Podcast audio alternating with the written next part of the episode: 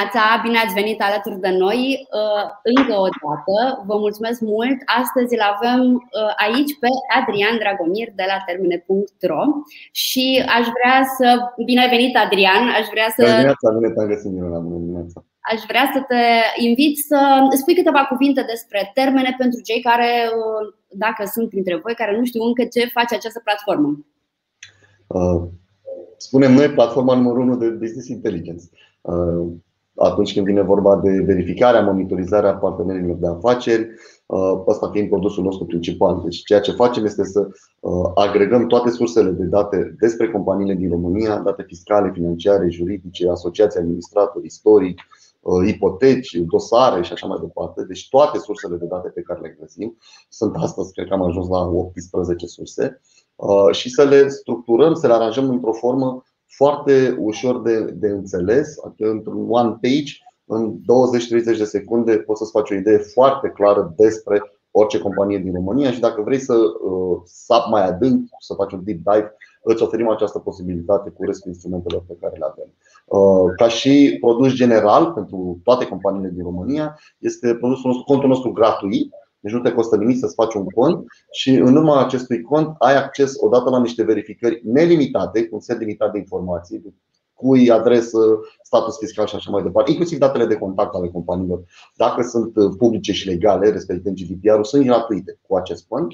Uh, dar cel mai important beneficiu pe care uh, îl are acest cont este faptul că îți monitorizăm compania în toate sursele de mai devreme. Și atunci când se întâmplă ceva, Uh, nu știu, te dă cineva în judecată, Doamne ferește, sau uh, ANAF îți suspendă TVA-ul sau uh, apare o registrare în arhiva electronică, orice modificare apare, primești o notificare gratuită. Și asta cred eu că este cel mai mare beneficiu pe care îl are platforma. În plus, față de asta, avem o serie întreagă de instrumente dezvoltate, Red Bill, unde poți să raportezi clienții care nu ți-au plătit, integrare cu o companie cu IFN care furnizează scrisori de garanție. Este un produs complex pe care vă invit să-l, să-l testați, cum spuneam, într-un mod gratuit.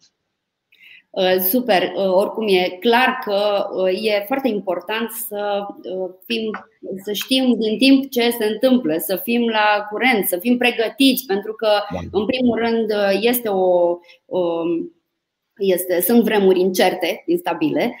Iată că suntem de un an mai mult de un an în pandemie, avem uh, tot felul de probleme, chiar vorbeam mai devreme pentru că așa cum știți noi ne uh, pregătim puțin pentru aceste coluri și chiar discutam despre aceste lucruri și uh, nu uitați, vă invit să puneți întrebări.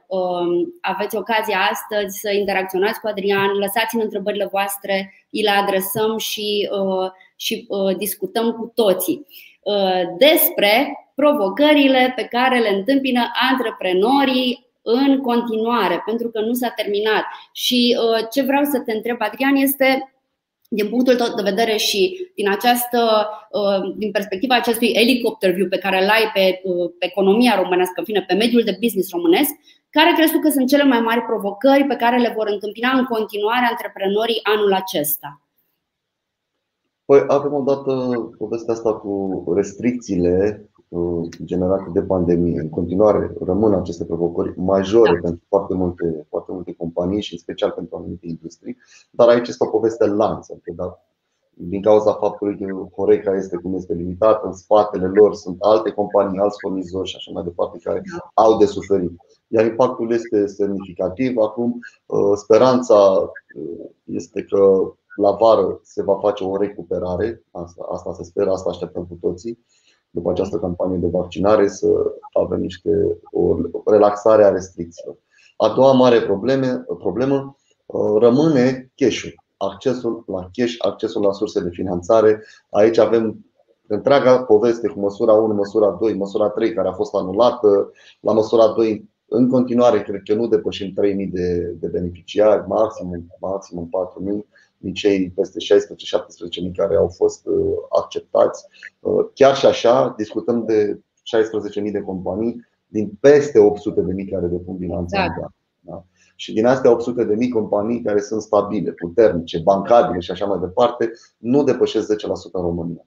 Uh, alte măsuri ce am avut? Am avut IMM Invest care are un nume total nefericit, n-a fost vorba despre nicio investiție acolo, a fost, din punctul meu de vedere, un program de generare lider pentru bănci, pentru că cei care au putut accesa IMM Invest au fost companiile care oricum erau bancabile, care oricum erau puternice, care oricum erau stabile. Deci nu, personal nu am auzit de vreo companie care să se fi salvat de la, nu știu, de la o închidere sau un faliment sau o insolvență prin IMM Invest. Deci lipsa de cash rămâne în continuare problema principală.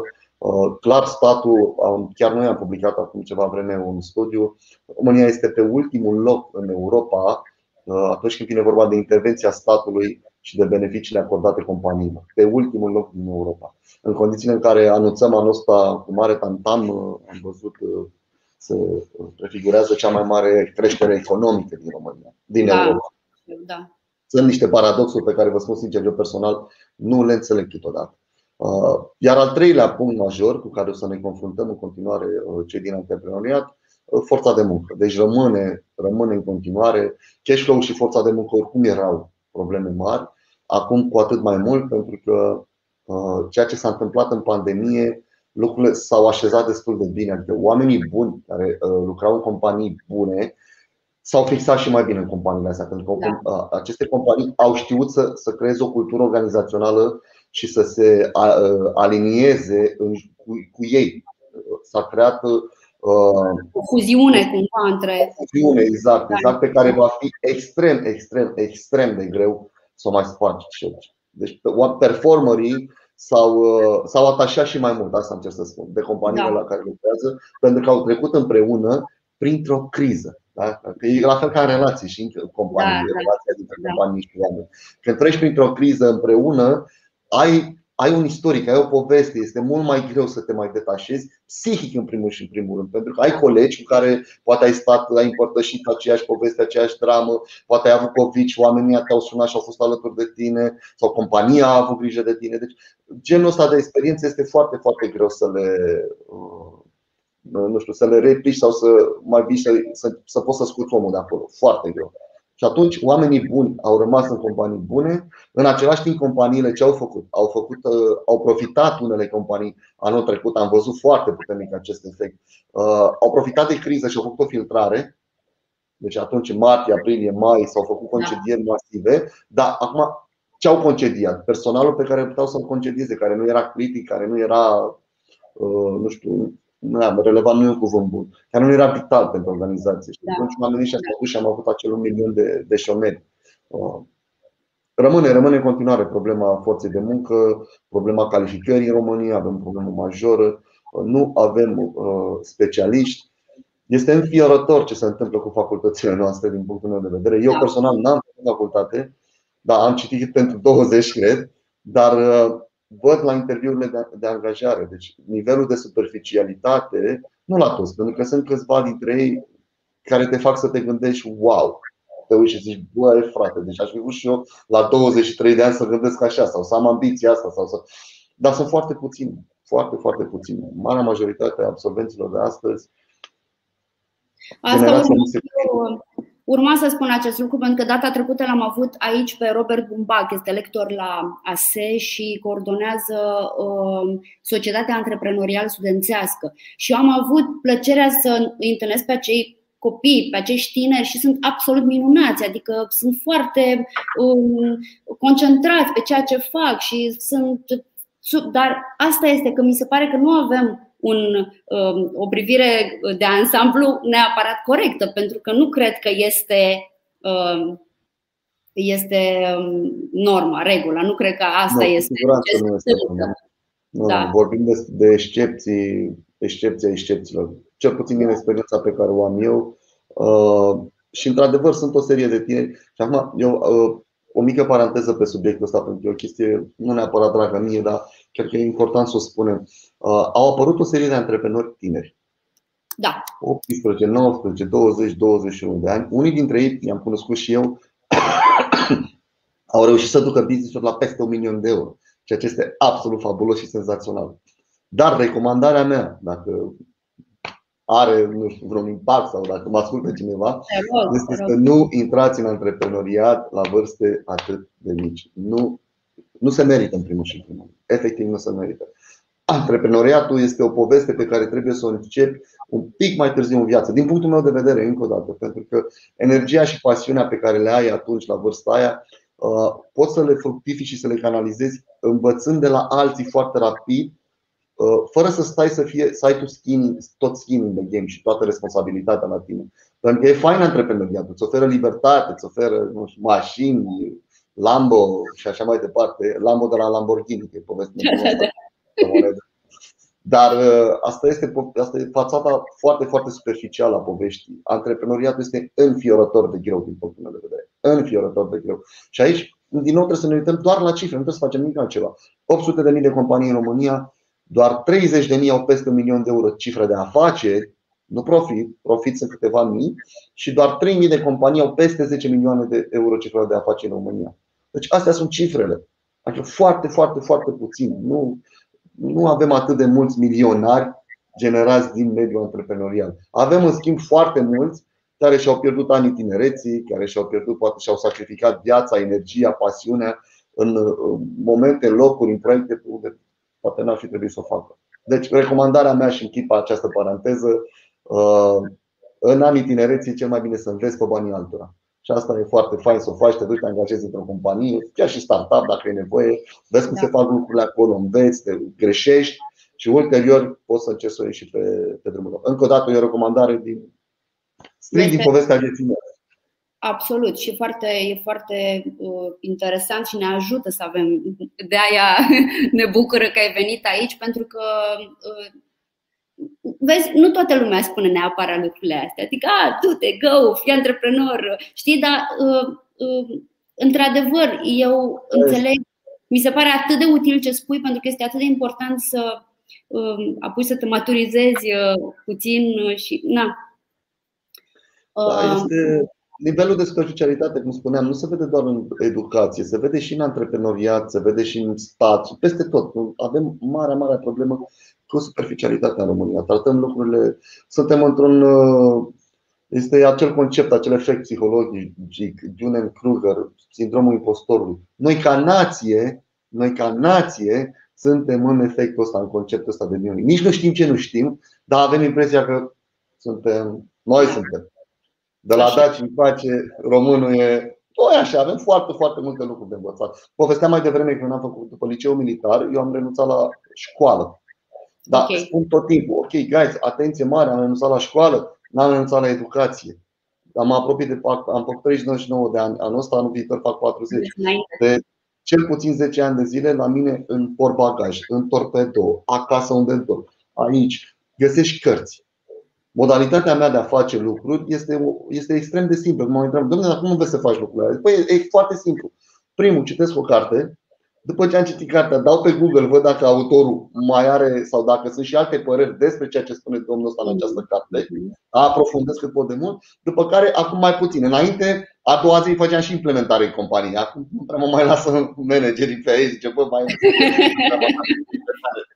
Dar înainte aveam o mie de idei, 999 idiote, din păcate da, implementam 900. Sau mai schimbat lucrurile. Dar educația este extrem, extrem, extrem, extrem de importantă. Deci, uh, acum, nu știu, pare un pic așa. Uh, la un moment dat am citit, uh, cred că Socrate a spus-o, știi omeneștire. Știu că nu știu. Păi deci când înțelegi chestia asta, că indiferent cât ai citit, indiferent cât ai ști tu de bun sau ce noroc. Asta e, și asta e o mare problemă cu norocul. Asta este absolut fatală. Uh, și cred că este aproape fatal să ai 20 de ani, să faci un business și să ai succes peste noapte. Din punctul meu de vedere, este un, unul dintre cele mai rele lucruri, cele mai mari tragedii care ți se pot întâmpla în viața asta. Deși pare absurd, domnule, ești nebun. Băi, frate, dacă tu la 20 de ani, când nici măcar creierul nu ți se dezvoltat, mai ai până la 25 de ani să ți se dezvolte rețelele neuronale așa cum trebuie ai un noroc, știi la loto, nu știu, dau un exemplu, da, da, în orice formă, da? prin criptomonede, ai luat Bitcoin și te-ai îmbogățit, ai făcut o milioane peste noapte. Hai, deci este un mare necas pentru tine, chiar dacă nu-ți dai seama. Pentru că te handicapează, nu, până o să cheltui banii și o să rămâi fără ei. Acum depinde cât de mare cheltuitor ești sau nu, uh, sau să o să investești, oarebă, o să treacă o perioadă. Anii ăia sunt ani pierduți. Pentru că îți va fi foarte, foarte greu. Ego la vârsta aia este fantastic, adică te conduce foarte, foarte puternic. Și îți va fi foarte greu să-ți dai seama că, de fapt, tu nu ai un sistem replicabil și scalabil de a face business și de a face bani. Asta e problema. Tu ai avut noroc, nu contează cu ce. Ai prins un time to market undeva, s-a venit o poveste, ai foarte mult bani, bravo ție. Dar aș recomanda să stai un pic, să te duci în, nu știu, să faci o vipassana, whatever, să te bagi într-o cameră liniștit cu tine și te gândești, băi, am făcut, a fost datorită mie sau datorită contextului. Pentru că dacă, dacă doar contextul ți-a, ți-a generat acea oportunitate, tu n-ai avut nimic de spus acolo. Da? Tu ești în același punct, tu n-ai evoluat ca om. Spunea cineva și mie mi-a făcut fantastic de mult chestia asta. Băi, că uh, partea foarte faină când ajungi să faci un milion de euro, cifra de afaceri, profit sau 10, nu contează. Dar partea faină și cu adevărat uh, value, valoroasă pentru tine, nu sunt bani. Sunt cine a trebuit să devii tu ca om ca să faci banii ăia într-un mod replicabil și scalabil. Da. Asta este marea, marea transformare. Și acum, ce să zic, majoritatea oamenilor trăiesc viața. Din păcate. Doar, doar, doar, doar și o trăiesc. Viața asta e, din punctul meu de vedere, e ceva pe care trebuie să-l construiești. Eu nu cred în așa sunt eu. Eu nu cred în chestia asta. Uh, am și speech-ul ăla la TEDx. Uh, când eram copil în adolescență, am încercat să mă sinucid de vreo 3 ori până la 18 ani.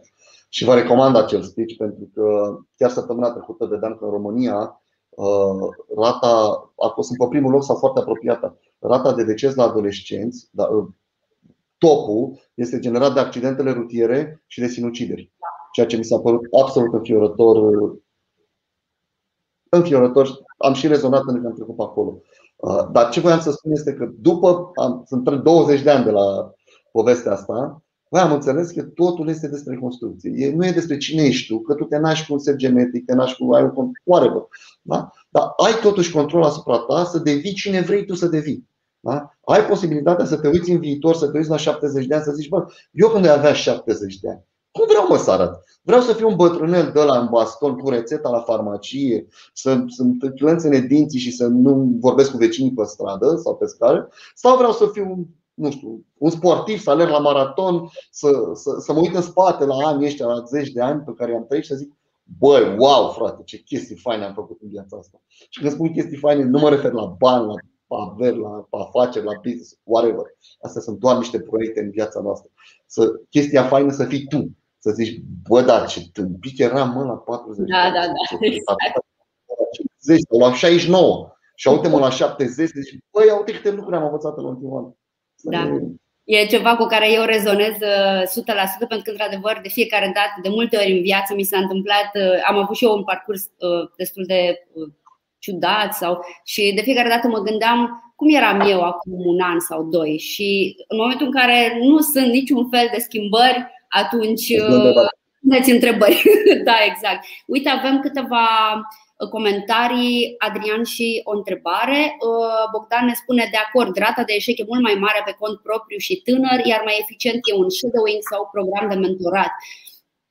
Uh, Corect. Aici am și o statistică. 80%, uh, peste 80% din startup-uri worldwide se închid în primii 3 ani. Știm, asta este, se spune peste tot. Partea faină este că din celelalte 20%, 80% dintre ele, deci 80% din companiile care supraviețuiesc, au fondatori care au peste 40 de ani. Și asta spune ceva foarte. îți arată cât de importantă este experiența și cât de important sunt anii în ceea ce faci. Încă o dată, dacă pasiunea, visul, dorința ta, indiferent că ai 14 ani, 12, 20, este să mergi pe drumul ăla, că așa nu poți altfel, da. Go for it, adică fă ceea ce te face fericit și cu asta basta. Nu mai asculta pe Dragomir, nu asculta pe nimeni.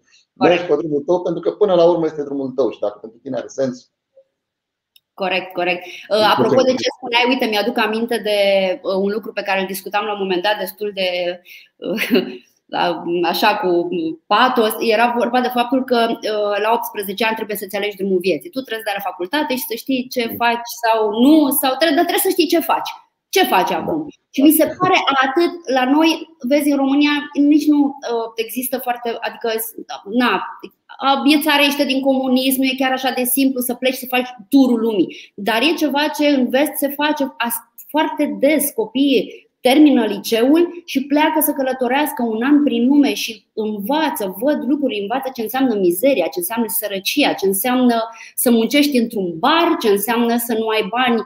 Adică sunt niște lucruri pe care, din punctul meu de vedere, sunt esențiale la construcția de care vorbeai și care mi se pare uh, foarte frumoasă, într-adevăr.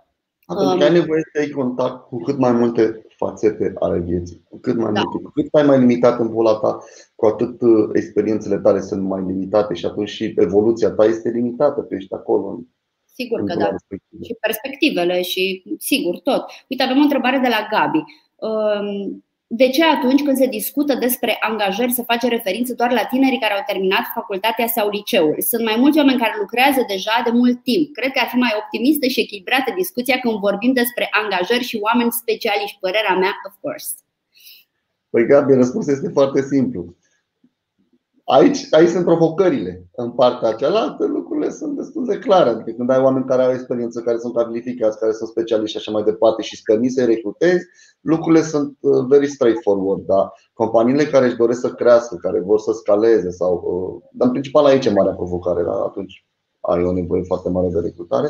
Se uită și în zona asta de entry level, de uh, adolescenți sau tineri care au terminat facultatea, pentru că Uh, de fapt. E un truc aici. Vezi tu, ai, uh, ai oameni cu experiență, cum spui tu, specialiști, dar oamenii și-au acumulat în timp experiența asta. Și mulți dintre ei au 30 de ani, au 40 de ani. Acum se întâmplă niște lucruri după 30-40 de ani în viața oamenilor. Uh, apar familiile, apar copiii. După 40 de ani apare ușor, ușor scade și nivelul de energie și de implicare. Foarte puțini oameni își mai doresc să mai schimbe lumea și planeta lucrând pentru altcineva și pentru visul altuia după 40 de ani încolo. Adică totul devine, uh, oamenii sunt foarte profesioniști, tot devine o chestie foarte pragmatică. Și atunci ca să susții energia și pasiunea unei companii, încă o dată vorbesc strict din punctul meu de vedere, nu sunt un expert sau whatever, uh, ai nevoie de o energie. Energia asta nu o ai decât la vârsta aia, la 20, la 18, la 25, la 30 de ani. Da? Pasiunea, energia. Uh, drive-ul, motorul, da? motorul companiei și în momentul în care ai unul sau doi oameni cu energia și cu pasiunea asta și noi avem și știu foarte mulți prieteni care au și se vede, da? Deci se vede, nu contează, băiat, fată, băiat au altă energie. Se simt altfel, vor să facă chestii, vor și când vezi pe cineva pasionat, asta, asta te, e contagioasă povestea asta. Și atunci, de asta suntem dezamăgiți, că ne uităm acolo și am vrea să angajăm în continuu tineri de acolo. Uh, poate, poate, nu-mi dau seama, dar cu siguranță este un aspect, uh, și aspectul financiar, poate să fie un, uh, un, uh, un factor. Pentru foarte puține companii din România își permit să plătească specialiști, de fapt și de drept. Pentru că specialiștii costă și costă foarte mult bani, absolut în orice domeniu. Nu contează că vorbim de electrician, că vorbim de programator, inclusiv secretară. Deci, le spun atunci când am ocazia colegilor mei antreprenori, la da. început de drum, cât de important este postul de secretar într-o companie. Este vital, este centrul, este inima companiei. De acolo pleacă tot. Și ți se pare, a, mă, Adrian, ești nebun, e secretar, aceea de eu. Bă, oameni buni, păi pe acolo trec toate. Deci ăla este, este, uh, este inima, da? de acolo trec documente, decizii, uh, agenda ta, dacă ai o companie și deja nu mai ai timp și ești obosit, obosit, timpul tău devine limitat, trebuie să ai niște filtre, niște oameni care să te ajute. Absolut. Da. Aș fi vrut să tragem o lecție din ce ai spus tu mai devreme și știu că nu e, e ceva ce nici, nici măcar n-am discutat, dar mi s-a părut interesant cum ai uh, punctat faptul că în perioada de pandemie, în primele luni de pandemie, uh, s-a produs acea fuziune între uh, angajatori și oamenii din companie uh, care au rămas. Cum ar putea să facă angajatorii asta? În fine, antreprenorii, antreprenorii care, um, care sunt uh, modalitățile prin care realizeze această fuziune? Măi, da, asta e un secret, nu pot să spun așa. Nu? Live. Asta e marele secret. Este, chiar este marele secret, să știi, al succesului Serios? în viață și în antreprenoriat. Uh, uite, ca să-ți răspund, o să spun o mică povestioară. Uh, că la un moment dat era un împărat uh, prin Asia, undeva prin India, uh, tânăr, care își căuta un consilier. Moștenise tot imperiul și își căuta să aibă pe lângă el pe un înțelept, cineva înțelept. Și avea trei întrebări prin care filtra. Au venit, a dat anunț în țară, recrutare, au venit din toată lumea, oameni, da. călugări, profesori, academicieni, whatever, profesori, bătrâni și avea următoarele întrebări. Care este cel mai important lucru în viața asta? Care este cea mai importantă persoană? Și care este cel mai important moment? Păi, și veneau tot felul de răspunsuri. Da? De atât, trei întrebări. Uh, care e cea mai importantă persoană? Soția, copilul, mama, amanta, câinele, fiecare cu cine era pentru el. Care e cel mai important moment? Păi când m-am născut, când am făcut nunta, când am divorțat, când am botezat. Când... Ok. Care este uh, cel mai important lucru? Să-mi duc business-ul la un milion de euro, să-mi iau nu știu ce mașină, să fac nu știu ce, căruțe sau ce era pe vremea aia. Băi, și au trecut ani și ăsta aproape că am bătrânit, că nu venea nimeni să dau răspuns. La un moment dat, vine un bătrân călugăr budist, foarte liniștit și foarte relaxat, la împărat și spune împărate, cel mai important moment din viața ta este acum. Nimic nu contează decât prezent. Trecutul e doar în mintea ta, viitorul este doar în mintea ta. Singurul moment care contează cu adevărat este acum. Păi și cum? Cum adică acum? Face? Cum înțeleg asta? Păi e simplu. Când te duci și te speli pe mâini, da? dacă ajungi în punctul în care reușești să simți apa aia rece pe mână, să te uiți la ea și să o simți, să o simți pe degete, să simți cum curge apa și să stai acolo și mintea ta să nu mai fie în alte părți, atunci înseamnă că ai, simți momentul acum. Bine, bine, hai. Care e cea mai importantă persoană din viața ta? Păi zice, asta e simplu, împărate. Cea mai importantă persoană din viața ta este persoana cu care stai de vorbă. Întotdeauna. Și câteodată s-ar putea ca persoana cu care stai de vorbă să fii tu în oglindă și atunci să fii tu. Dar de cele mai multe ori nu e așa. Și dacă adun, iei prezența și cu conștientizarea că persoana cu care stai de vorbă este cea mai importantă persoană din viața, pentru că nu mai există nimic altceva. Când stai de vorbă cu cineva, doar el e acolo. Focalizarea atenția trebuie să fie acolo. Da? Ok. Și care e cel mai important lucru de făcut în viața asta? Și aici vine răspunsul și secretul la care spuneam eu mai devreme. Cum faci ce povesteam noi? Cel mai important lucru pe care l-ai de făcut în viața asta este să spese.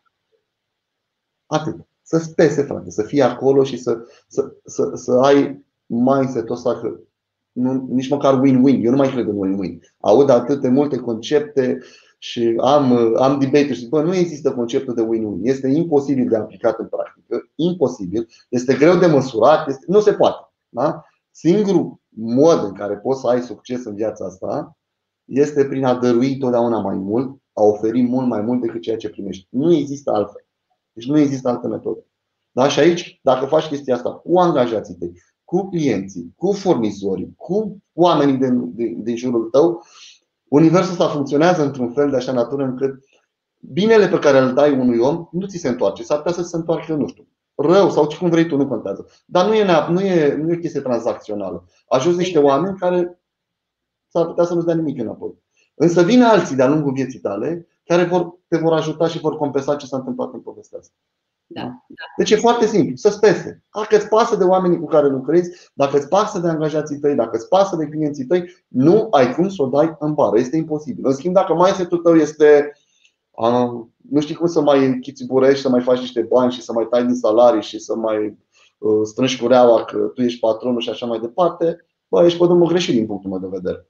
Eu nu cred, deci eu chiar nu cred că scopul unei companii este să facă bani. Sunt unul dintre puținii da, da. nebuni care spun chestia asta, deși știu, scrie în actul constitutiv, mi-a spus Cristiano Nețiu, mi-a făcut. Știu, așa e, are și el punctul de vedere.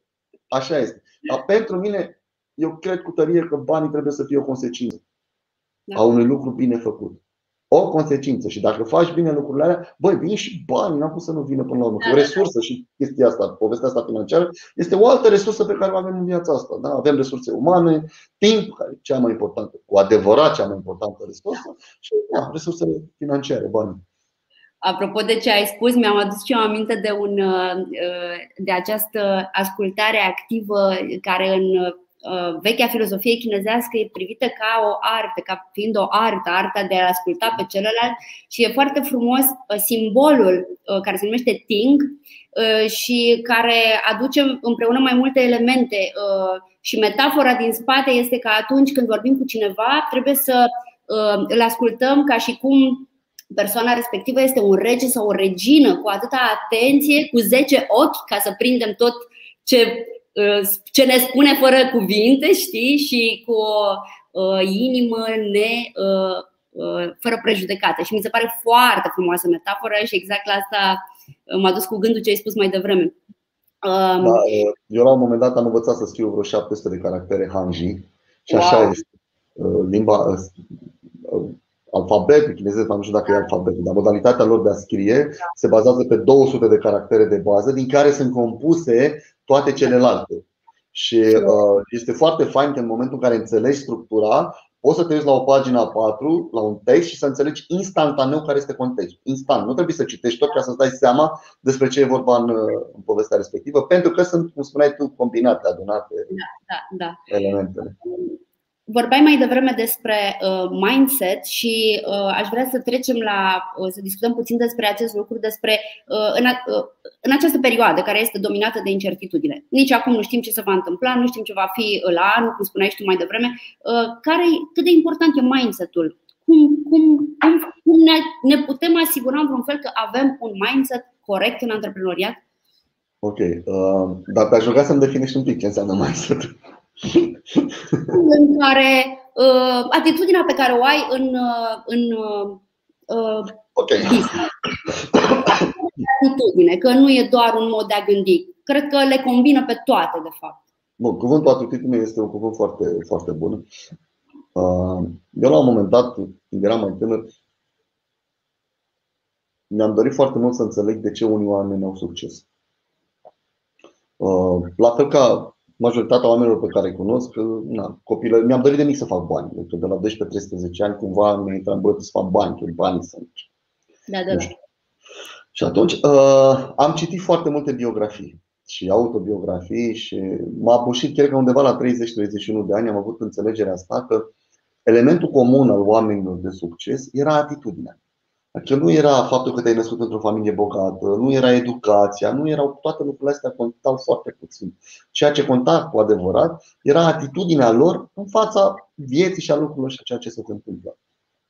Aici pe mine uh, m-a ajutat foarte mult și cariera mea uh, de poker, perioada în care am jucat poker profesionist, pentru că acolo jocul ăla este, este extrem de brutal. Foarte brutal, pentru că feedback-ul este instantaneu. Ai luat o decizie bună, ai rezultate proaste și feedback-ul este instant, te lovește. Și atitudinea cea mai potrivită pe care eu, eu mi-o construiesc, recunosc că am și ceva nativ, dar este, da. și, o construcție, este și o construcție. Da. Este că totul trece. Absolut totul trece. Da. Totul. Și mi-am construit mecanismul ăsta mental și când îmi este foarte bine și lucrurile merg ceas și totul este potrivit, în mintea mea a înțeles și vine și spune Adriane, dis și asta o să treacă. Totul trece. Și când sunt cele mai grele momente, la fel vine și spune totul trece. Și acum, ok, trăim vremuri impredictibile, incerte și așa mai departe. Dar hai să fim serioși că totuși trăim cea mai bună perioadă a umanității până la urmă de departe trăim cea mai bună perioadă a umanității. Suntem 7,7 miliarde de oameni pe planeta asta și într-o proporție covârșitoare reușim să ne înțelegem, să socializăm, să stăm în orașe, suntem siguri. Bunicii noștri, străbunici și bunici și străbunici și toate generațiile anterioare n-au avut parte de pace în viața lor. Da? Deci moartea, drama, războiul, copiii care mortalitatea infantilă. Deci erau niște lucruri înfiorătoare pe care noi astăzi nici mai putem să le mai înțelegem. Că nu avem cum. Adică toată povestea asta cu pandemia este e așa e un puf până la urmă care să treacă. Mai greu, așa este, cu consecințe foarte grave pentru unii dintre noi, dar oameni buni. Un business e un business, acum discutăm de zona asta de antreprenoriat. Un business nu este un copil nu este o soție, nu este o mamă, nu este un tată. Deși eu știu și înțeleg foarte bine, noi antreprenorii ne atașăm de companiile noastre, sunt ca și copiii noștri, suntem pasiunea și energia vieții noastre de cel mai multe ori se duce în, în companiile pe care le creăm. Dar singura dramă în viața asta pe care eu pot să o concep, singura dramă, și chiar și aia este naturală, este când îți moare cineva apropiat pe care îl iubești. Aia este, din punctul meu de vedere, singura tragedie care, în fața căruia ești neputincios, că nu ai ce să faci. Chiar nu ai ce să mai faci. Deci povestea asta cu sănătatea și așa. Dar în afară de asta, business-ul. Băi, e doar o chestie de trainero, trainero, trainero. Înveți, crești. Ce e important? Să, să fii acasă aici, să fii cu toate lucrurile așezate, adică să fii integru, să, să, să cauți tot timpul să ajuți, să fii orientat către, către oameni, către îmi povestea cineva de curând de una dintre cele mai mari companii din România, uh, e-commerce, ca să nu dăm nume, Și CEO-ul povestea cu o săptămână face, băi, noi când am înțeles că totul este despre client și că în da. jurul clientului trebuie să învârtim absolut totul, s-a schimbat totul. Deci business-ul s-a transformat radical. Și asta e o chestie atât de simplă, banală. Mă, ce, tot, ce e așa de greu să înțelegi că trebuie să, clientul trebuie să fie în centru povește. Este da. foarte, foarte, foarte, foarte, foarte greu să înțelegi chestia asta. Am, foarte. uh, cred că am mai vorbit la un moment dat într-o discuție cu cineva despre această carte care este atât de, atât de uh, e nemuritoare și cred că va, toată lumea ar trebui să o citească acest uh, How to uh, Win Friends and Influence People al lui Dale, Dale Carnegie și este un capitol întreg despre apreciere și despre mhm. asta este vorba și în antreprenoriat și în absolut orice facem, în relații celălalt să se simtă apreciat. Un client se simte apreciat atunci când există un customer care corect, atunci când uh, Uh, oamenii nu îl ceartă că de ce n-ați sunat, nu știu. Nu, cum putem ajuta? Dar trebuia să faceți așa, de ce n-ați făcut da, așa? Da, nebunesc la cer, când mă ceartă cineva, efectiv nebunesc. Dar așa este. Mai face și cu degetul așa, adică e, de ce n-ai făcut așa? Da, da, da. exact, exact. Um, ok, Adrian, ce se schimbă totuși în bine? Pentru că am vorbit într-adevăr despre, despre ok, uh, sunt, este o perioadă mai tulbure, um, am înțeles uh, care este un mindset care ar putea să fie de ajutor, uh, ce se schimbă în bine și um, care ar fi, din punctul tău de vedere, cele mai interesante oportunități în perioada ce vine um, din, în mediul de business? Păi, cea mai mare schimbare pe care mi-o doresc eu și o să vedem ce se va întâmpla anul ăsta, este filtrarea. Îmi doresc un mediu antreprenorial mai, mai sănătos la cap. Adică cu concurență, cu whatever, avem nevoie de toate lucrurile astea, dar cu oameni mai, mai sănătoși la cap, cu oameni care nu fac business strict de dragul de a face bani, indiferent de ce lasă în urma lor. Da. Și din păcate am văzut în cadrul sau de la începutul acestei pandemii, uh, unii antreprenori, și o să citez aici, nu știu pe cine, dar e un citat, uh, sunt atât de săraci încât tot ceea ce au sunt bani.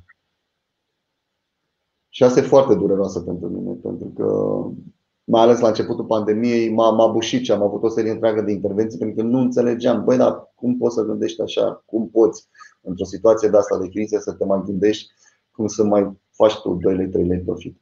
Ce se schimbă în bine? Se schimbă că uh, nivelul ăsta de superficialitate despre care vorbeam mai devreme a început să scadă și se vede și se simte. Uh, mai e mult până departe, dar scade. Uh, există o nevoie incredibilă, incredibilă de a învăța în piață în România la ora actuală. Deci este ceva fantastic cât de mult își doresc oamenii să învețe, să nu mai facă lucrurile după ureche, să uite și acum oamenii care stau și își petrec uh, o oră asta cu noi sau este timp, din, din timpul lor și-au luat o bucățică. De ce? Ca să mai audă o idee, ca să mai audă un mod de a face lucruri. Exact. E despre ei, evident că este despre ei și în același timp și despre responsabilitatea noastră de a căuta să furnizăm cât mai multă informație cât se poate de coerentă și de da. benefică pentru ei. Deci asta este marea schimbare așa cum o văd eu. Uh, de fapt, de drept, asta este. Uh, au înțeles antreprenorii că este despre educație educație antreprenorială, educație financiară, educație juridică și așa mai departe. Și se fac pași în această direcție. Însă, povestea asta a venit la pachet cu toți marțafoii, scuză-mi expresia, și cu toți uh, coachii, specialiștii, experții, consultanții, Toată da. nebunia asta, că nu mai pot, de, în fiecare zi dau un follow pe Facebook sau dau ceva acolo cu să nu mai îmi apară reclame, copii de 21 de ani care vin să-ți povestească cum să faci un milion de euro. Deci este ceva șocant. șocant. Șocant. Băi, copile, și dacă ai făcut un milion de euro, bă, n-ai dreptul să vorbești despre cum ai făcut. Nu ai, din punctul meu de vedere. De ce? Nu ai ceva replicabil și scalabil. Nu există așa ceva. Da. Dar este nebunia asta și, din păcate, ăsta e nivelul de superficialitate. Avem și oameni care au ce să ne povestească, avem și oameni de la care să învățăm în România, sunt o, o, o grămadă de oameni faini da? care vorbesc destul de mult.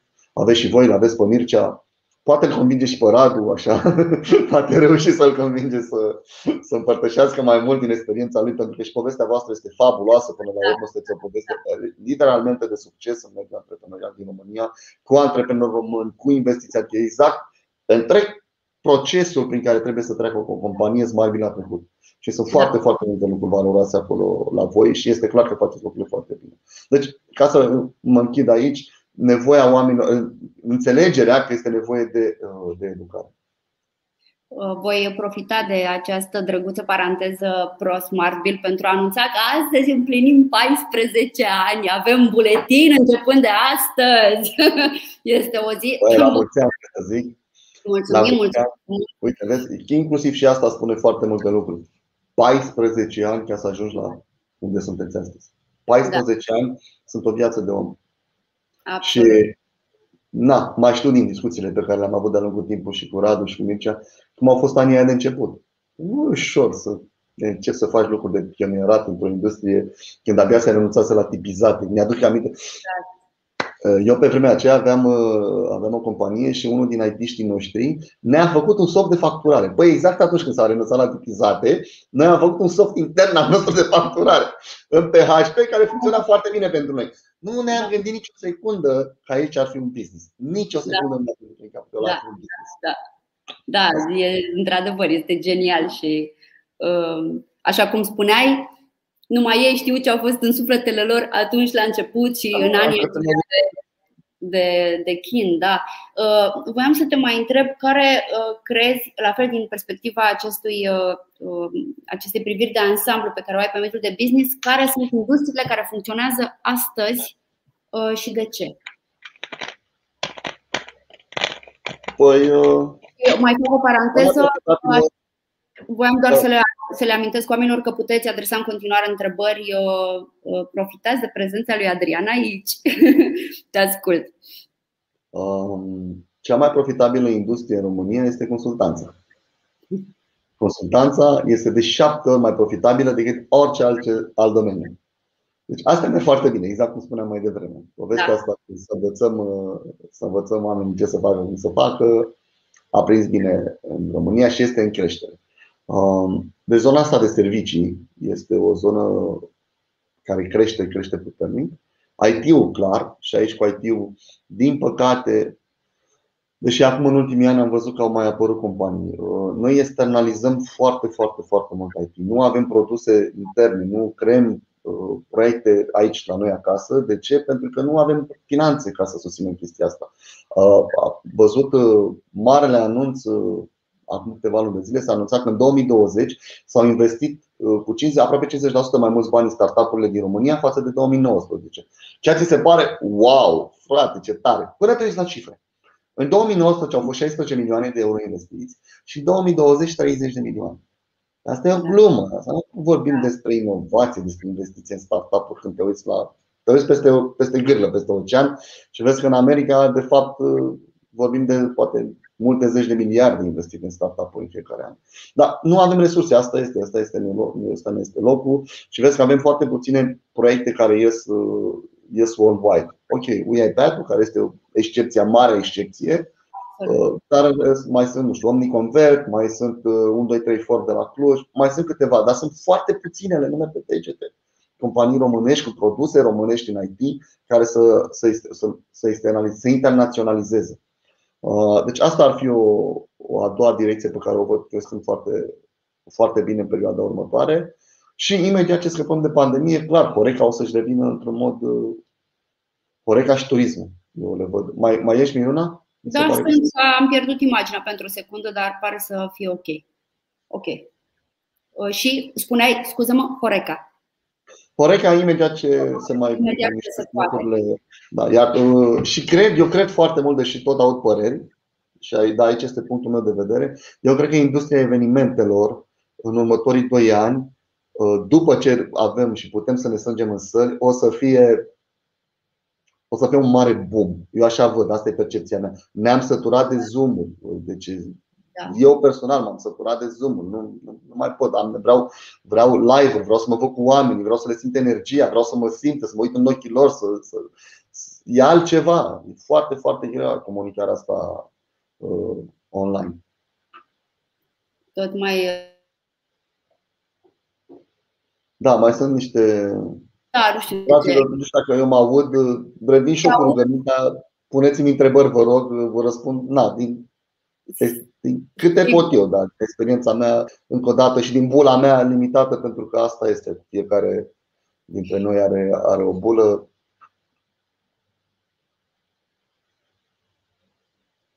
Nu-mi dau seama dacă este de la mine. Ar putea cineva să. Da, și sunt eu, eu și sunt pe internetul, uh, sunt pe internetul de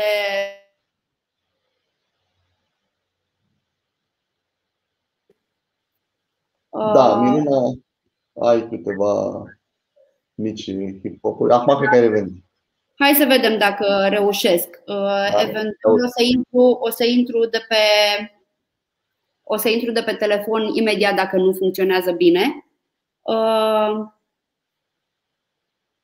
ia da. să vedem. Bun, hai să vedem cum sunt acum. Sunt bine sau să intru de pe este okay. bine? Bun. Bogdan ne confirmă și el că e de la mine. Da, știu, știu, e de la mine. Sper să, sper să fie în continuare bine. Dacă nu, să știți că mai am un laptop și telefon. Uh, intru de, din altă parte imediat. Bun. Uh, spune-mi, te rog, mai aveam uh, pentru tine câteva întrebări, dar una care mi se pare într-adevăr importantă și mai ales, uh, evident, pentru cei care ne, care ne urmăresc, este care sunt lecțiile de antreprenoriat pe care tu le-ai învățat în acest O să presupun că Miruna m-a întrebat despre perioada de, de pandemie, că s-a blocat din nou. Uh, sunt multe lecții pe care le înveți uh, zi de zi în antreprenoriat, pentru că, cum spuneam mai devreme, mindset-ul trebuie să fie știu că nu știu. Uh, lecția numărul unu care mi s-a confirmat într-un fel este conceptul ăsta că atunci când ești în criză, ai nevoie să, să grupezi totul în jurul unui punct central și uh, ai nevoie de poveste este foarte, foarte, foarte, foarte importantă povestea. Uh, Steve Jobs, pe care mulți îl blamează uh, și era de blamat într-un fel în modul lui de a face management și de a lucra cu oamenii, uh, avea ceea ce se numea câmpul realității distorsionate. Un, din punctul meu de vedere, un antreprenor care nu are capacitatea să creeze în jurul lui un câmp al realității foarte distorsionate, îi va fi foarte greu să aibă, să aibă succes sau să, să adune oameni în jurul lui. De ce spun asta? Pentru că fiecare dintre noi are nevoie de apartenență. Vrem să aparținem de, de ceva care este mai mare ca noi, care să ne dea într-un fel sau altul sensul vieții. Foarte puțini oameni ajung să fie iluminați în viața asta și să ajungă așa la un nivel de înțelegere și de zen și de spiritualitate încât să fie self-driven indiferent ce s-ar întâmpla. Marea majoritate dintre noi avem nevoie să facem parte din povești, să simțim, să, să, să simțim că punem umărul, că suntem într-o poveste unde construim împreună ceva. Și atunci rolul antreprenorului, din punctul meu de vedere, nu este nici financiar, nu este nici uh, uh, pe produse și așa mai departe. Rolul lui este de a crea cultura organizațională și de a crea acest câmp al realității distorsionate. Și întorcându-mă la lecțiile învățate în pandemie, am înțeles cât de important este acest aspect.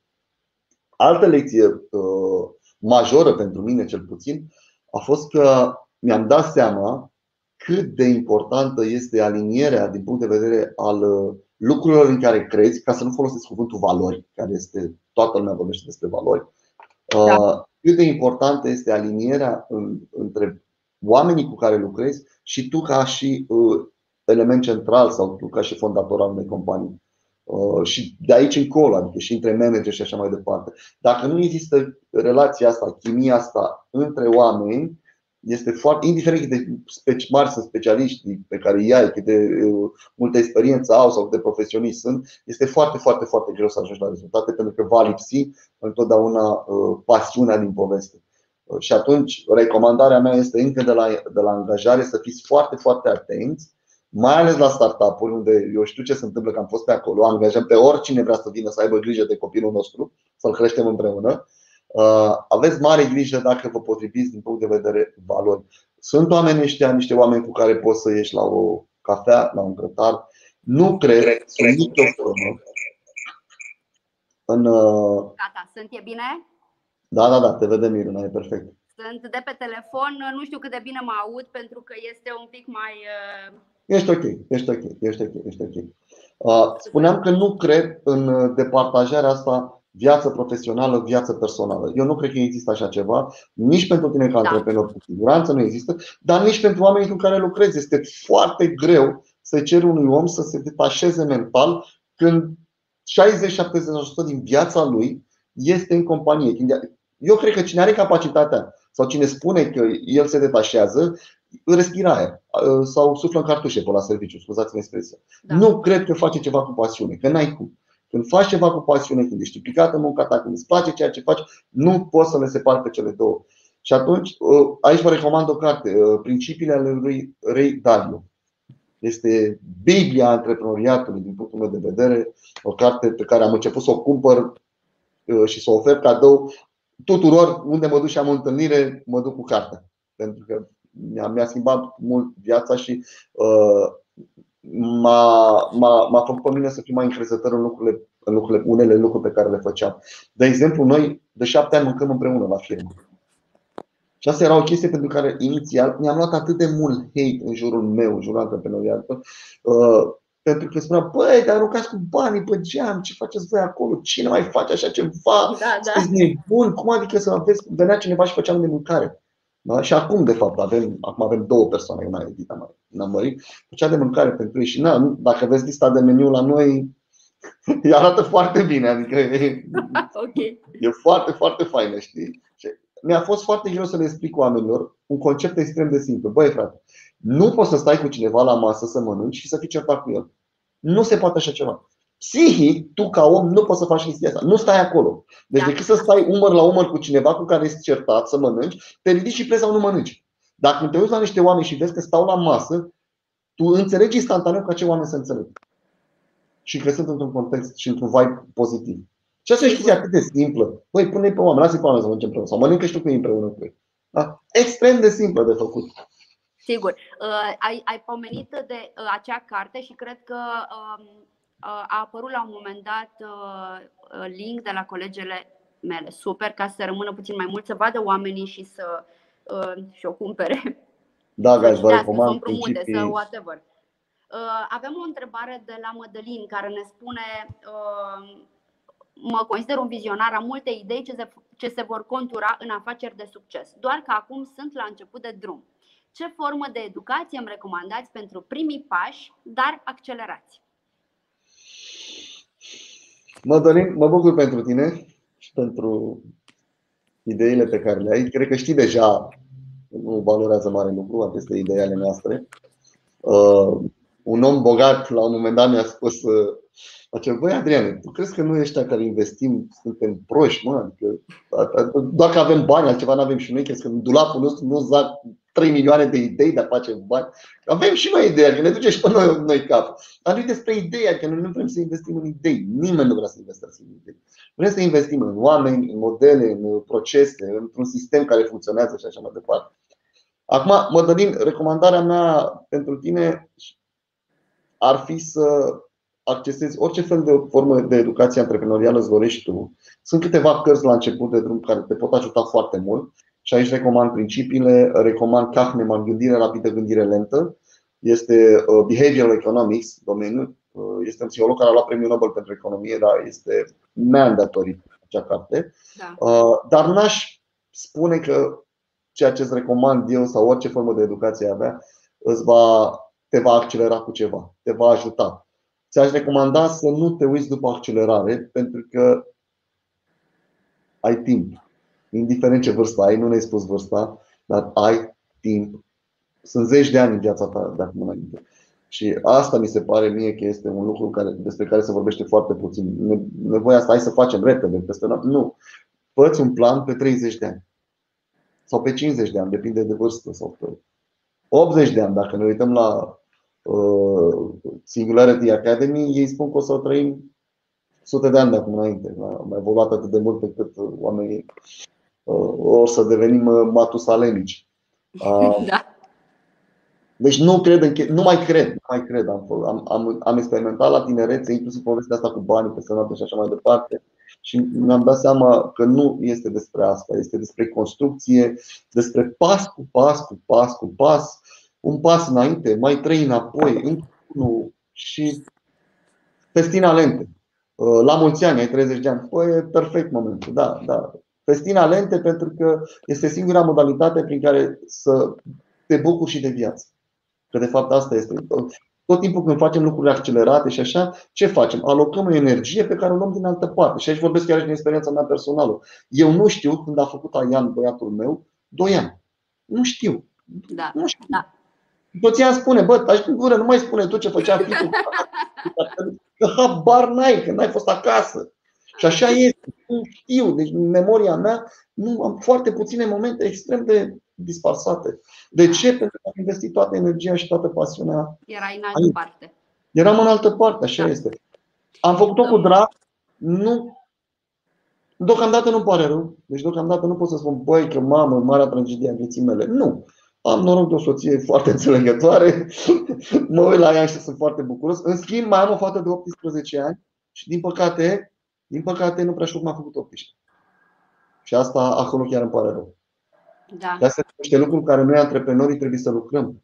Trebuie să ne asumăm. Da, trebuie să și ne asumăm. Deci, iar alt cuvânt care nu-mi place deloc ăsta cu asumarea, mă irită rău de tot uh, cuvântul. Dar trebuie să fim responsabili și să lucrăm cu noi și na.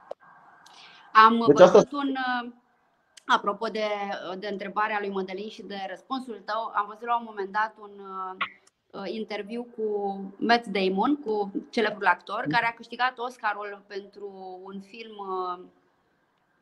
pe care l-a făcut cu Ben Affleck, nu mai țin minte, chiar nu mai știu cum se numea filmul, dar e genial, cu un puști matematician, în fine. Și a câștigat, da, da, da. era foarte tânăr și um, acum spune, în fine, povestea că s-a întors acasă, nu ce, se uita la Oscarul ăla pe masă, era singur, nu sărbătorea, nu se uita la el și se gândea, în fine, se gândea după aia ce bine că am câștigat Oscarul ăsta așa de vreme și n-am alergat toată viața. Și se gândea, imaginează dacă aveam 80 de ani și înțelegeam că am pierdut viața alergând după o chimeră. Și mi s-a părut foarte mișto povestea uh, na, pentru oricare dintre noi să o, uh, să o, să o adaptăm. Da. Um, apropo Așa de asta, este. din perspectiva experienței acumulate, uh, ce ai face altfel privind înapoi? Că asta era întrebarea care urma. Ce aș face altfel? Da. Aș fi mai prezent, mi-ar costa mai mult. Asta aș face. Ok aș fi mai prezent și mi-ar păsa mai mult de oamenii cu care stau de vorbă, ca să le bifez pe toate trei. Da, da, Indiferent da. De oameni. Da. Pentru că... Uh, voiam să te mai întreb, Adrian, voi ați avut, uh, uh, ați trecut printr-o criză destul de nasoală uh, recent, când da. au ars acele servere din Strasbourg. Și apropo de acest lucru, uh, ce ați învățat din asta? Cum ați gestionat-o? Ce v-a ajutat să treceți foarte rapid, de altfel, peste acea criză. Chiar vă urmăream și vorbeam despre voi și ne gândeam, Doamne, prin ce trebuie să treacă oamenii aceia în, în aceste zile. Da, păi, pot să spun că experiența a fost un film de foarte uh, out of body experience. Adică a da. fost ceva am trăit în afara corpului. Eu personal și cred că și colegii mei, efectiv am trăit în afara corpului acele, acele zile și acele ore. Și acum mă uit în spate și parcă nici acum nu conștientizez cu adevărat ce s-a întâmplat. Știu atât că după pat am, am reușit să pornim serverul la 41 de ore, server, site-ul, serverul l-am pornit destul de repede, chiar din prima zi. Uh, dar uh, după 41 de ore am reușit să fim live. Și mi-aduc aminte că m-am dat pe spate pe scaun și am început să plâng. Deci, efectiv, am avut o chestie, n-am mai experimentat chestia asta de 15 ani de când am murit taică meu de la fel, știi că Până da. la nu s-a dat povestea, am fost uh, imun. Intri în priză și. Intri în priză, păi da. ce am de făcut? Asta, asta, asta, asta, asta, asta, ok, ce face? Comunicăm, sunăm. Am sunat toți clienții într-o zi. Toți clienții, 2000 de clienți plătitori, am sunat pe toți într-o zi, în primele șase ore. Uh, culmea, cineva chiar mă certa, mă certa. Dădea un feedback constructiv acum de curând că el n-ar fi făcut așa. Băi, ok, dar cred că e o diferență de viziune. Păi nu, dar le transmis clienților că ești slab. Păi câteodată, câteodată ești slab. Și nu e nimic rău în a le spune oamenilor că ești slab. Exact. Că ești vulnerabil și că ești neputincios. Nu trebuie să fii tot timpul cel mai puternic, cel mai grande, că nu cred că e despre asta. Da? Un brand are și vulnerabilități. O companie nu este perfectă, orice s-ar întâmpla. Iar noi, în punctul ăla, chiar n-am fost perfecți. Adică noi suntem foarte supărați pe noi pentru cele 41 de ore cât a fost căzut uh, site. Și de aici vorbim despre ce am învățat. am învățat astfel încât astăzi, dacă pică, ne ridicăm în 5 minute sau 10. Okay. Da? Da. Deci am lucrat, ne-am făcut backup-uri, am, am făcut niște disaster recovery mult mai, profesio, uh, mai profesioniste. Am devenit mai profesioniști și asta este. Deși da. noi am pierdut 3 backup-uri din 4. Eu nu știu câte companii din România fac 4 backup. Backup-uri, backup-uri. Și ne-am pierdut 3 în, în povestea aia, pentru că cei de la OVH ce să zic, ne-au păcălit. Adică noi aveam un data center, aveam un server într-un data center care nu trebuia să ardă pentru că nu știam că e în altă locație. Și ei ne-au spus că l-am cumpărat în altă locație cu gândul de a fi backup, să dacă se întâmplă ceva într-o locație, să avem backup acolo. Și ne-am anunțat la patru zile după incendiu că a ars și acel server și că dintr-o nu știu ce creșteană, de fapt și de drept îl țineau acolo. Da, a fost ceva înfiorător. Da. înfiorător. Nu. Ne-a trecut nu glonțul, ne-a trecut uh, obuzul pe la ureche. Da, exact. Și oricum, da. după o astfel de piedică, e clar că ați ieșit mai puternici. Uh, da, eu cred că am ieșit mai puternici și ca brand, și ca oameni, și ca. Uh, a contat foarte mult pentru, pentru oameni, pentru noi, pentru vibe-ul nostru, feedback-ul foarte bun pe care l-am primit de la clienți. Deci da. A fost o experiență absolut fabuloasă. Absolut fabuloasă. Deci nu spune mie că antreprenorii din România nu sunt buni și că sunt. Nu, frate, oamenii sunt, sunt faini, sunt, uh, înțeleg, rezonează, sunt alături de tine când ai nevoie de ei. Totul ține de tine și de modul în care te raportezi tu la ei. Că exact. acum, e, e contextuală. Nici eu nu sunt cel mai bun băiat din lume, am și eu atâția oameni pe care, pentru care poate am făcut lucruri nasoale, nașpa sau whatever, da? și am alți oameni pentru care sunt, un, sunt o lumină, să uită la mine și zic, mamă, așa e ca dar Nu, e contextual. Tot da. cum, cum te comporți, cum îți contextul, asta ți se oferă și înapoi. Atâta și timp cât rămâi autentic, pentru că ați avut curajul da. de a face asta și asta mi se pare genial. Adică în momentul în care faci asta, oamenii nu au ce să-ți spună. E... Au fost, să știi, am, am primit amenințări cu judec, am avut 5. Deci din 2000 am avut 5 clienți care au fost foarte supărați pe noi, cu mail cu notificări. Am avut 5 clienți foarte, foarte, foarte supărați. Dar i-am înțeles, că era dreptul lor să fie supărați și da, nu da. am gândit că, uh, bă, las că nu contează, că sunt 5 din 2000. Asta e primul gând care îți vine. Te uiți statistici. Dar am intervenit și eu și am spus și eu colegilor, băi, oameni buni, oamenii au dreptate, adică nu putem ce să le comentăm au plătit un serviciu, noi trebuie să livrăm. Nu interesează pe clientul nostru car serverul, că e vina nu știu, nu contează. Vina e a noastră, nu poate să fie al cuiva. Efectiv a noastră. Și noi trebuie să o rezolvăm într-un fel sau altul. Și vreau să spun că, iar, iar ieri ne uitam pe statistici, uh, am reușit să pierdem zero clienți după aceste evenimente. Ceea ce a fost o chestie Ceea ce e wow, da este wow, da, da, da, da. Dar cred că, cum spuneam, contează cultura asta organizațională pe care noi o construim. Diferențiatorul, termene numărul 1, sunt întrebat, domnule, cu ce te diferențiezi tu de, nu știu, X, Y, Z? Zic, mă, oameni, este simplă. Că date are toată lumea, o platformă poate să, tra- oricine poate să vină să mai facă o platformă. Nu e despre asta. Este despre relația cu R mare, ca, exact. pe care oamenii noștri, toți oamenii noștri, deci nu doar dragul meu, toată lumea, o are cu ceilalți oameni este extrem. KPI-ul nostru numărul 1 când vine vorba de monitorizare în vânzări, știi care este asta și vreau să-l schimb și pe ăsta, dar este, de, nu de asta, de câțiva ani de zile. Numărul de minute vorbite cu un utilizator la telefon. Nu client, utilizator. Ne interesează ce vorbește? Absolut deloc. Din contră, eu recomand să vorbească despre orice, numai despre termene nu. Că oamenii sunt deștepți. Înțeleg repede la ce îi ajută termenul, dacă îi ajută sau nu îi ajută. Da, da, da, da. Stai să faci prezentări, ore pierdute în șir. Nu, stai de vorbă cu oamenii ăia despre orice și vezi dacă poți să-i ajuți. Cu ce? Cu orice. Nu contează. Și noi avem, cerem consultanță de la partenerii noștri, că apar tot felul de situații cu care oamenii se lovesc în business și nu numai, adică ajung la mine cereri de la clienții noștri, că nu știu, tot felul de întrebări sau au nevoie de sfaturi sau de recomandări sau și așa mai departe. Și când faci chestia asta și nu faci la sfârșit, pui, și acum super ofertă, în următoarele minute super reducere de la 4.000 de euro la 500 de euro. Cumpără acum că nu mai locurile sunt limitate. Nu facem bullshit de genul ăsta. Sunt nicio formă. Da. Absolut sunt nicio formă. Deci asta e toată povestea. Să spese, frate, despre omul ăla și într-un final, într-un final, o să vină și bani. Și dacă nu vin, înseamnă că ești idiot și n-a funcționat așa ceva. Și e ok să fii și idiot. Adică eu, prin excelență spun idiot, de ce ca multe idei. Ca să clarific asta prin idioțenie. Excelent. Da. Um, Adrian, aș vrea să-ți uh, mai adresez o ultimă întrebare. Uh, ce sfaturi ai tu pentru antreprenorii la început de drum, pe lângă ce am vorbit până acum? Dacă ar fi să rămână ei cu ceva acum, uh, Care ar fi acele lucruri? Păi, uh, eu m-am gândit foarte, foarte mult la mine, pentru că am fost întrebat și sunt tot timpul, de unde ai energie? Adică, frate, e de unde? De unde atâta energie și pasiune? Și mi-am dat seama de unde am energie și pasiune în momentul în care am, am, pătit, am avut un eveniment, chiar recent lunile astea, și mi-a, mi-a căzut pasiunea. Deci a fost un drop-down instantaneu de sus, dacă ar fi o scară de la 1 la 1000, am coborât de la, majoritatea oamenilor la 300, eu am coborât de la 1000 la 0. Nu de pe zi pe alta, instantaneu, de la un minut la altul. Am avut un eveniment, o discuție cu puf! Și am trecut greu prin povestea asta și m-am tot gândit la mine, zic, băi, dar de ce? Adică care e impactul, ce se întâmplă psihicul meu, subconștientul meu. Și mi-am dat seama că este despre validare. Adică ecuația, uh, uh, ecuația uh, excelenții, dacă vrei să o spui așa, din punctul meu de vedere este în felul următor. Motivație, cu pasiune și cu, cu validare. Ce înseamnă validare? Când, cu apreciere. Cu cuvântul apreciat e mai bun.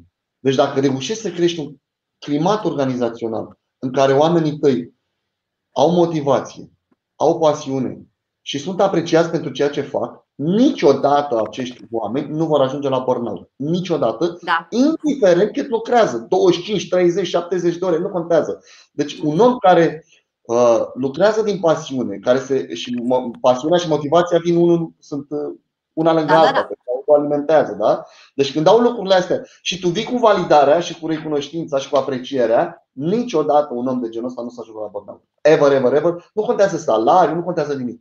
Deci astea sunt cele trei elemente pe care eu le, uh, le-am cristalizat așa, plus, plus, plus, cumulative și le recomand chiar și la început de drum, pentru că și la început de drum ai o cultură organizațională a ta, tu în mintea ta trebuie să ai o cultură organizațională. Tu despre tine trebuie să știi și să faci foarte mult research inside cine ești tu.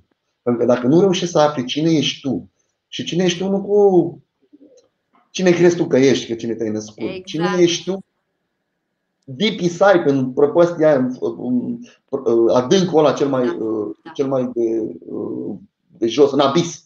Da? Uh, și aici vă recomand Jordan Peterson, el săracul a trecut, are și el o poveste, este un psiholog canadian care a scris uh, cele 12 reguli sau 12, 12 rules for, for life uh, și vi-l recomand cu drag, uh, chiar dacă este un pic controversat, dar are niște omul e foarte, foarte bine documentat. Și el spune așa, că oamenii buni, oamenii cu adevărat buni, nu sunt oameni inocenți.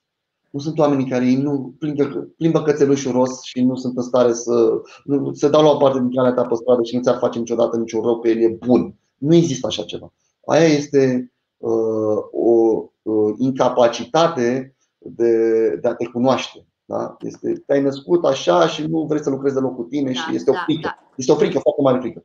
Uh, oamenii cu adevărat buni pe lumea asta sunt oamenii care se cunosc atât de mult pe ei, s-au uitat în adâncul lor și au văzut că în fiecare dintre noi, dar în el, zace un monstru un monstru incredibil. Pentru că fiecare avem chestia asta. În subconștientul nostru este acea umbră despre care povestea Jung, Carl Gustav Jung. Da? Este monstrul nostru. Și până nu ajungi să te, să te vezi față în față cu monstrul ăla și să zici, ok, deci eu sunt în stare să fiu și criminal, eu sunt în stare să fac și rău, eu sunt în stare să fac și dalea, chiar dacă eu nu mă cred. Bă, dar ghiși ce, uite că sunt în stare. Eu sunt în stare, dacă mi se apasă anumite butoane, să încep să urlu, să fac poc. Chiar dacă nu mă exteriorizez, fac da, poc aici, da, la mine da. în cap, e ce mai rău. Da? Ei, în momentul în care conștientizezi lucrurile astea și dai mâna cu el, omul bun derivă de aici. De ce? Pentru că omul bun este acel om care știe că el are capacitatea de a face rău, dar alege să se comporte bine. Alege să fie moral. Alege să facă bine. Ăsta este cu adevărat omul bun. Și întorcându-mă la antreprenoriat, dacă reușești să faci chestia asta, băi, n-ai cum să o dai în bară. Deci este imposibil din punctul meu de vedere. Pentru că Succesul nu este despre milionul ăla de euro, cifră de afaceri. Este despre cine va trebui tu să devii ca om ca să poți să faci povestea aia și banii. Apropo de ce ai spus acum, dacă nu l-ați văzut, vi-l recomand. Este un film, uh, cred că argentinian, uh, care a câștigat Oscarul prin 2014, se numește Relatos Salvajes. Uh, în engleză este Wild Tales. Sunt mai multe povești, este exact despre asta. Despre cum avem în noi acele instincte primitive care te pot transforma în foarte scurt timp dintr-un om normal, agreabil, simpatic, într-un monstru. Și este absolut genial acel film. E o comedie, chiar vi recomand. Adriana, îți mulțumim foarte mult că ai venit astăzi. Da. E una dintre cele mai bogate discuții pe care eu le-am avut în viață. E, e, e, o, e o plăcere să stau de vorbă cu tine și cred că a fost pentru toți care ne-au privit ce voiam să vă mai spun vouă și credeți-mă că eu sunt așa un pic cu telefonul, încerc să mă uit bine la voi, să mă uit în cameră, să. Um... Miruna, aș vrea să răspund și la întrebarea lui Gabi, dacă se poate. Te rog, te rog, n-am văzut-o eu că de pe, de pe telefon nu mai văd întrebări. Te rog. Uh, deci Gabi spune așa, dacă putem da niște sfaturi despre cum se face networking la început de drum în zona noastră de startup. Ok, ok, super. Gabi, mulțumesc pentru subiect, pentru că am, l-am scăpat, dar este un lucru foarte, foarte important. Uh, eu povestesc foarte mult despre cafeaua degeaba. Cea mai bună modalitate de a face networking este să bei cafea degeaba cu oameni. Și asta e o chestie pe care am învățat-o foarte, foarte greu și mi-a fost așa implementată de, de un prieten mai bătrân și mai înțelept uh, de-al meu de aici din, din oraș. Uh, ce înseamnă cafea degeaba? Ești cu oamenii la discuții ieși la discuții, dar nu discuta despre tine. Uită de business-ul tău, uită de ceea ce faci, caută să, să, să ai uh, întâlniri, meeting, online, offline, nu contează, în care focusul tău să fie pe cum poți tu să ajuți pe cealaltă persoană. Da, poți să-ți faci, evident, să faci o audiență, cum spunem noi în marketing, adică să știi cu cine vrei să stai de vorbă. Da. Da? Poți să-ți faci un plan pe un an de zile. Băi, cu cine aș vrea să stau de vorbă în anul ăsta? Pentru că eu spun ceva astăzi, datorită internetului, eu cred că șansele ca tu să ai acces la orice antreprenor din România sunt extrem de mari. Orice antreprenor. Da? Deci dacă scrii un mail cuiva sau îi dai un mail pe Facebook cuiva unde crezi tu că ai, ai nevoie sau vrei să obții o întâlnire sau crezi că poți să ajungi pe cineva, eu, din punctul meu de vedere, dacă faci autentic, dacă nu faci uh, robotic, dacă nu vrei să faci spam, să contactezi tu, cum mai primim noi cereri, vreau și o bază de date cu toate piețele din România. Pe bune, nu ce să faci cu ea? Păi am un produs și vreau să mă promovez. Adică vrei să dai spam. Nu, nu, nu, că eu nu vreau să dau spam. Vreau să trimit un mail prin care să răspund oamenilor despre uh, produsul meu. Adică vrei să dai spam, nu? Că da, nu e altceva. Da. Nu asta, nu așa se fac lucrurile. Ia o calitativă, adică pum cu pum, băi, cu cine vreau să mă întâlnesc, cu cine vreau să dau cafea și încep din zona ta din... și tot timpul un layer deasupra. Ce înseamnă un layer deasupra? Nu o să te ajute cu nimic dacă tu ai o companie de 100.000 de euro și vrei să te duci să stai de vorbă cu uh, frații Pavel de la Dedeman.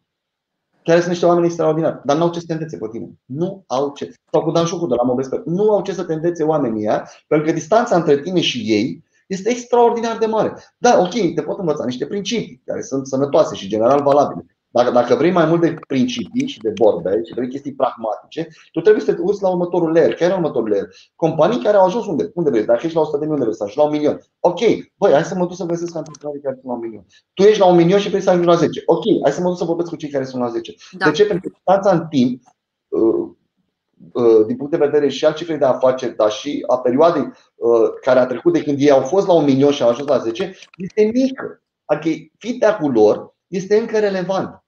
Dacă vii să mă întreb sau te duci la uh, un om care a făcut, uh, a depășit un milion de euro cu 20 de ani, era alt context. Se făceau alte Vezi că acum 20 de ani nu prea se plăteau taxe la stat de multe companii din țara asta, că nu prea exista motiv să plătești taxe la stat.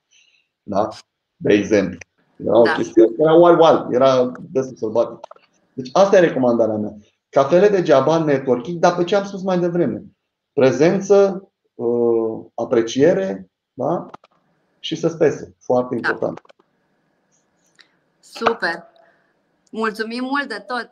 Eu vă mulțumesc, Miruna, O să mai stau fix 30 uh, de secunde ca să vă spun că data viitoare, așa, mă uit la cameră, cred că da, data viitoare, guys, vă aștept pentru o ultimă discuție din seria Prima mea afacere cu um, câțiva antreprenori, câțiva dintre voi care vor veni și vor povesti despre ce fac ei, um, unde au întâmpinat dificultăți, ce probleme au rezolvat. Uh, ne dorim să fie o discuție uh, plină de inspirație și care să, vă, să ne bucure pe toți.